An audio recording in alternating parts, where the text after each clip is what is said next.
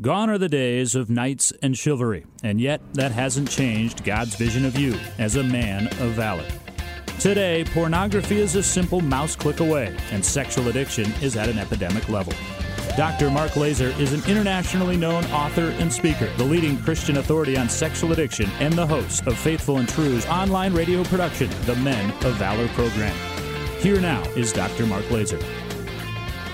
Welcome to our show today. Randy, uh, we're going to take a bit of a pause in our linear consideration of the old Faithful and True workbook because we have a special guest in studio today. We are quite fortunate to have the arrival of a, uh, a guest who's a, a, regular guest on our show from time to time, Dr. Greg Miller, who we're very happy to uh, have back in town and back on the Men of Valor program.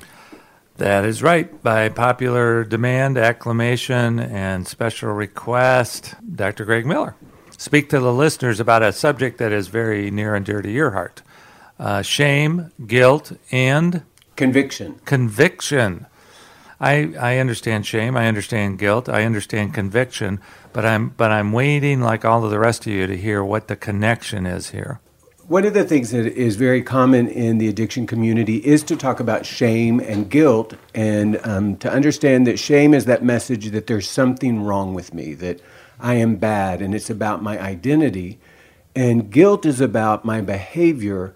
And one of the things that we talk about at the Faithful and True workshop is the idea that conviction is about relationship. And really, conviction is the place of hope that um, if I'm stuck in my shame, there really is no hope because I can't change who I am.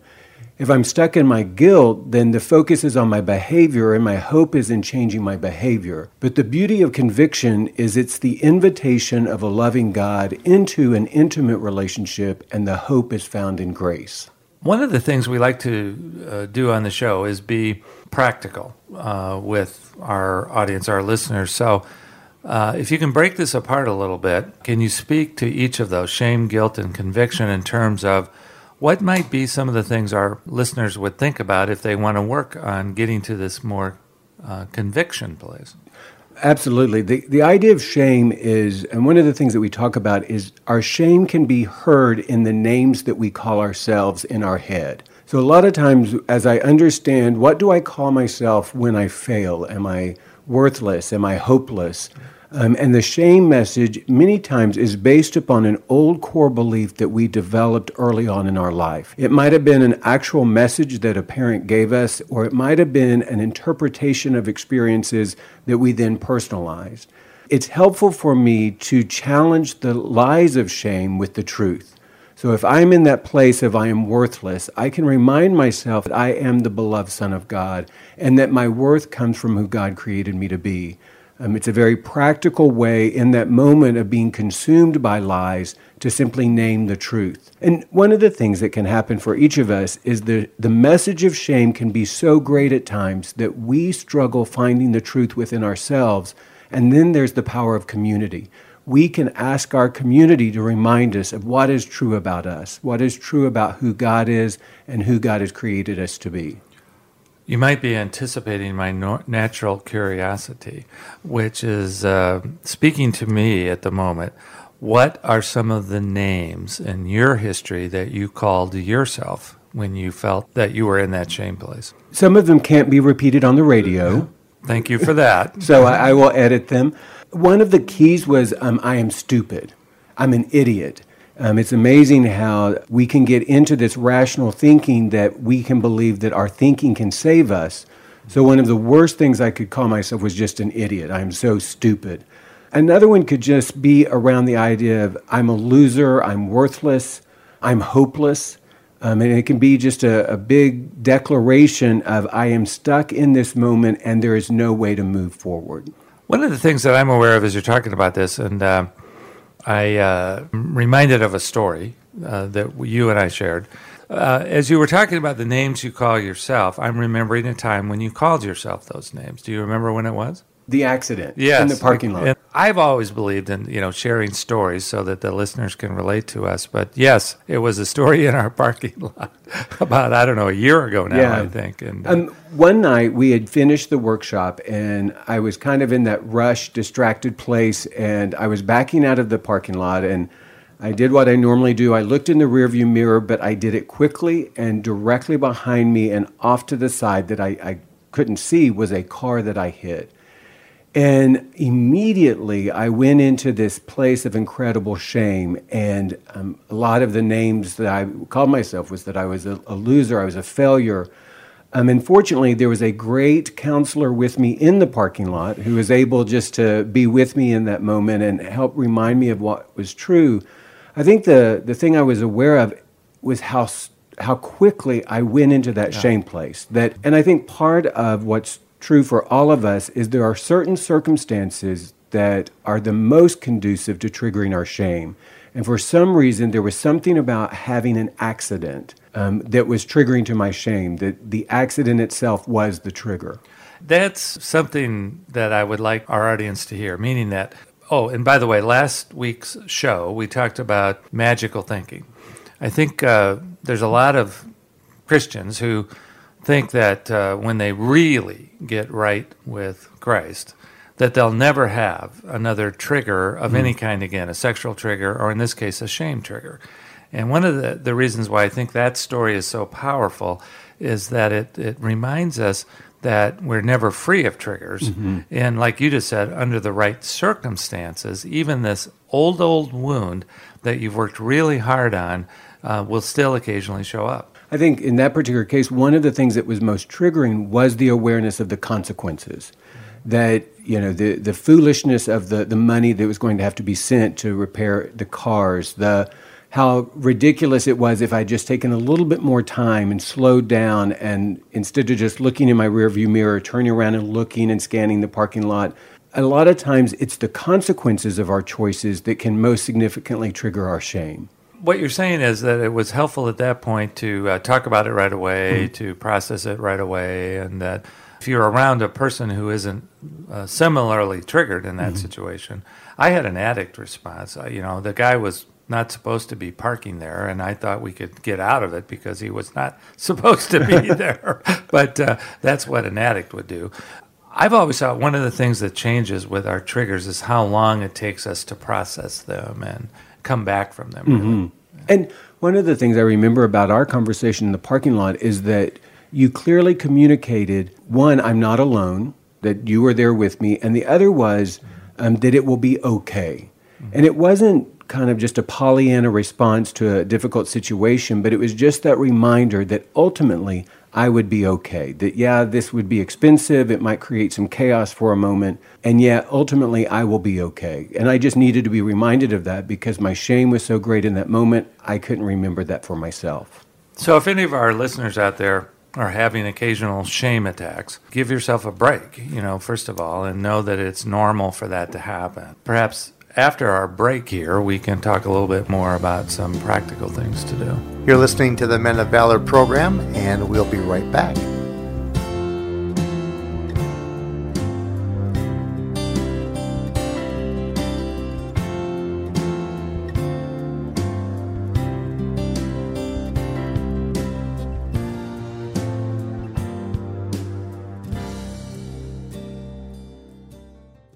Do you struggle with the use of pornography? Faithful and True is a Christian based counseling center specializing in the treatment of sexual addiction and compulsive behavior issues. Our well trained staff has the highest levels of clinical expertise combined with personal experience to understand and effectively treat your sexual addiction. We have a proven track record for helping men who are seeking a transformation in their lives. Our Men of Valor three day intensive workshops, led by Dr. Mark Laaser and Dr. Greg Miller, are the most effective and affordable treatment program in the country. Our workshop alumni rate our workshops as life changing. We also offer workshops for spouses and couples. If you're ready to make a change in your life and are seeking a treatment program provided by the top Christian experts in the sexual addiction field, visit us today at faithfulandtrue.com to learn more. That's faithfulandtrue.com.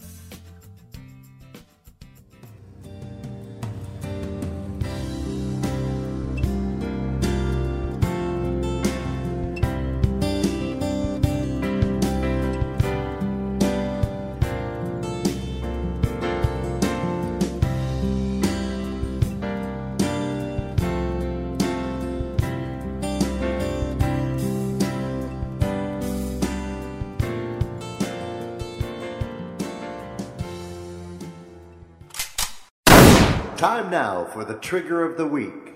I was at one of our local malls, and we here in Minnesota have, you know, the world's best malls. I mean, even our smallest mall is, uh, you know, quite elaborate. So I'm walking around one of the malls and doing a little shopping, just more or less minding my own shopping business. When, of course, I walked by a store, Victoria's Secret. I'm going to go ahead and name it because I'm I'm really angry about marketing strategies that, that use sexuality. That's my trigger of the week marketing strategies that use sexuality in an inappropriate way.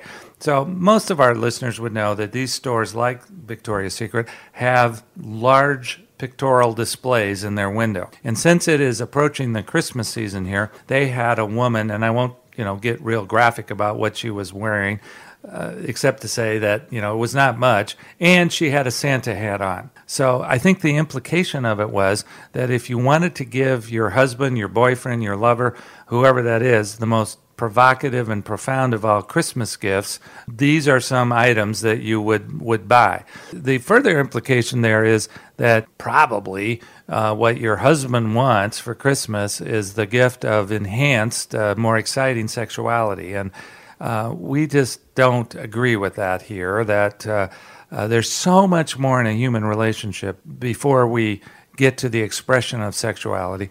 I, I just I bristle at the times when that association is made between sexuality as a substitute, really, for emotional and spiritual intimacy. And I would agree that it is a misrepresentation ultimately of what God desired for sexuality. And the more that we're learning about marketing and airbrushing, that even what is presented in what we would say is a photograph is not a real representation of what is authentic and real, which creates even more confusion and chaos for the people involved. So, if the idea is Christmas is about an authentic expression of love, an image like that is a complete distortion of what Christmas is all about. Back to our topic today, which is about shame, guilt, and uh, Conviction. Conviction. We were talking some about the shame piece of this and getting triggered into that and how easily that happens. And, you know, what are some of the things that are helpful? Is there anything else you'd like to say about that at this point? Yeah, one of the what the other thing I would add is that when our shame gets triggered, it's a great opportunity to try to identify what our core beliefs are because our shame messages in many ways represent our core beliefs.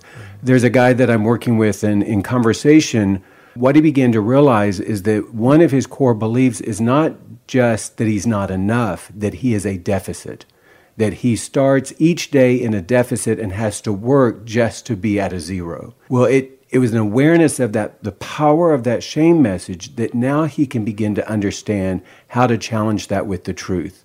And the idea that because of who God created him to be, he is absolutely not a deficit and he is more than enough. And again, that's where the power of God's truth and our community reminding us of that, that's really how we fight shame. You keep coming back to community. When the listeners hear that word, I'm not sure they always know what we mean by authentic, real, helpful, transparent community. Can you speak a little bit to that? You know, when I talk about community, it, it's about two things. It's about organized community. So it's about being in a group that meets at a particular time that may have a structure, may have a leader. And the purpose of the gathering is for men to be together in an authentic and honest way so that they can encourage each other in their recovery. Another part of that, though, is the organic community of men that develop as I make myself available to connect with others and they make themselves available to connect with me. So it can be the guys I hang out with, it can be guys that I meet for coffee. It's whoever I call my friend, as long as there's the desire on each person's part to be open and honest and authentic. So when I talk about community, it's both the organized and the organic. Would it be true that you would think that that organized community is where most of the men, if not all of the men, are going to have to start. You're just not going to all of a sudden, now that you've decided to be in recovery, show up at church coffee hour and start spilling your guts all over the place. It's just not going to happen. Absolutely not. And in fact, what I, I tell guys on a regular basis is you use the experiences of group and you practice community there so that you then can take it away from the group and find other men that you can have an authentic relationship with. So it spills over mm-hmm. into your relationships with uh, other men, right, uh, and uh, your children. Perhaps? Absolutely, and I would also add that it it also takes intentionality. That it's not just going to happen; it's I choose to make it happen because of what I'm learning in the group experience. One of the words that comes to mind is the word safe. Would it not be true that not all people are safe to get this authentic with? Absolutely. Yeah, the, what we would say is that you use your, your wisdom, you, your discernment, you practice vulnerability. You might just test the waters. I talk about the fact that if you're at a gathering of men at your church and you talk about the fact that, you know, you and your wife are going through a difficult time or you're struggling with something, and they immediately change the subject to the, the most recent sporting event, that's probably a good indication that that guy is not going to be safe. Um, but if you risk in some slight way and a, a, guy meets you in that place of authenticity, then that gives you the courage to risk more. So it's okay to test the waters in your own story.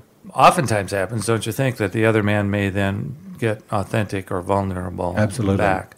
Another thing I, I, believe happens for a lot of the men, and I think this is one of the places they uh, beat themselves up, and sometimes the wives out there wonder about how is it that you can go, John, to your weekly uh, meeting at Faithful and True or your 12 step group or your Celebrate Recovery group, and you can get honest with all those men and you can spill your guts all over you know, the counseling center, but you can't come home and get honest with me. Yeah, I think the simple answer is just fear. Yeah. That the fear is the the people in our lives that we care the most about many times are the people that we struggle being most honest with because their rejection or their response is going to be the most painful. And one of the things that I think is true is wives get their reaction. In fact, they need to have their reaction and their reaction will not always feel safe. And so that's why it's okay for you to go to your men's group and, and practice authentic, safe community there so that then you can come home and be authentic with your wife, knowing that she may have a reaction that will be challenging and she gets her reaction. So, partly what you're saying there is that you have to practice, practice, practice with men who are relatively safe. Mm-hmm. One of the principles I've always said is that the person that you're most afraid of losing in the early days of your recovery mm-hmm. will be the person that you are the least likely to tell the truth to. Absolutely. So you practice truth telling and then you patiently wait until your spouse is able to join you in that more authentic place and uh, then you can kind of rock and roll, I mm-hmm. think. Well, and I remember distinctly telling Beth that she was the one person that I wanted to talk to the most about the secrets, and she was the person I was most afraid to talk to. That's right, and it took you a few months really mm-hmm. before the two of you were able to get to that point, didn't it? By the way, I used a very clinical term there. If any of you need to write me an email about rock and roll, that's uh, that's PhD level cl- uh, clinical stuff there. Now let's get to this last word you kept talking about, and I keep forgetting uh, reconciliation, conviction, conviction. See, I, I don't know what it is. I've got a block about conviction. I probably need to go back to my own group and talk about that. Tell us how you would think about getting to conviction. There's also the idea of guilt. And guilt is just that I that idea that I've done something wrong. The focus is on changing my behavior. And the example that I use is that when I was in junior high, I got into some less than good behavior, and part of that was shoplifting. And there was a day that I came to the realization I'm not going to do this anymore. And that was enough. I, I decided I'm not going to shoplift. I never shoplifted again. And guilt was enough to change the behavior, but the focus was on the behavior. And for a lot of guys, the question that they have is, you know, I've, I've been able to stop other things. Why can't I stop this? And then that brings us to the idea of the conviction, where we will need something beyond ourselves and our own determination not to do it again to really change. And so, conviction for me is the idea that there is a loving God inviting us into a right relationship with Him. And so, um, conviction is that awareness that I have stepped outside the desires of a loving God and that God is pursuing me and desiring me And my hope is found in grace. You know, the one thing I cannot do is go back and change any of the choices that I've made. So the only hope I have is that there is grace and forgiveness from a God who loves me.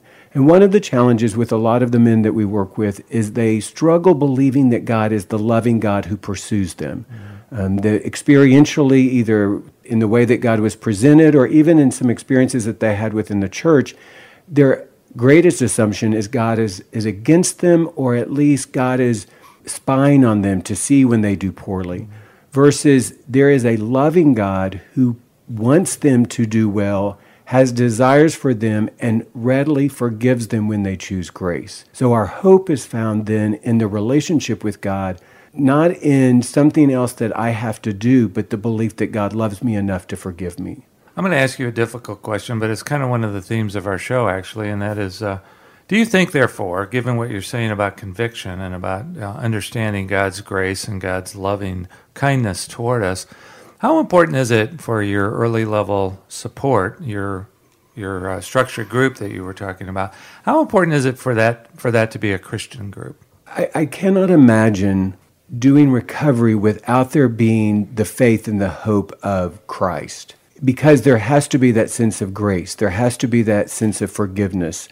I know for a lot of men, they, they have this idea that God is this great zapper that is just waiting for them to fail in order to injure them or hurt them. And to believe that there is a, a creator of the universe that designed them, that pursues them, that loves them, that creates hope for them, I think is foundational. Because without that, where is my hope? My hope is in either guilting my way into recovery or shaming my way into recovery. And experience teaches that neither one of those are really effective that it really is the invitation of a loving God that results in transformation.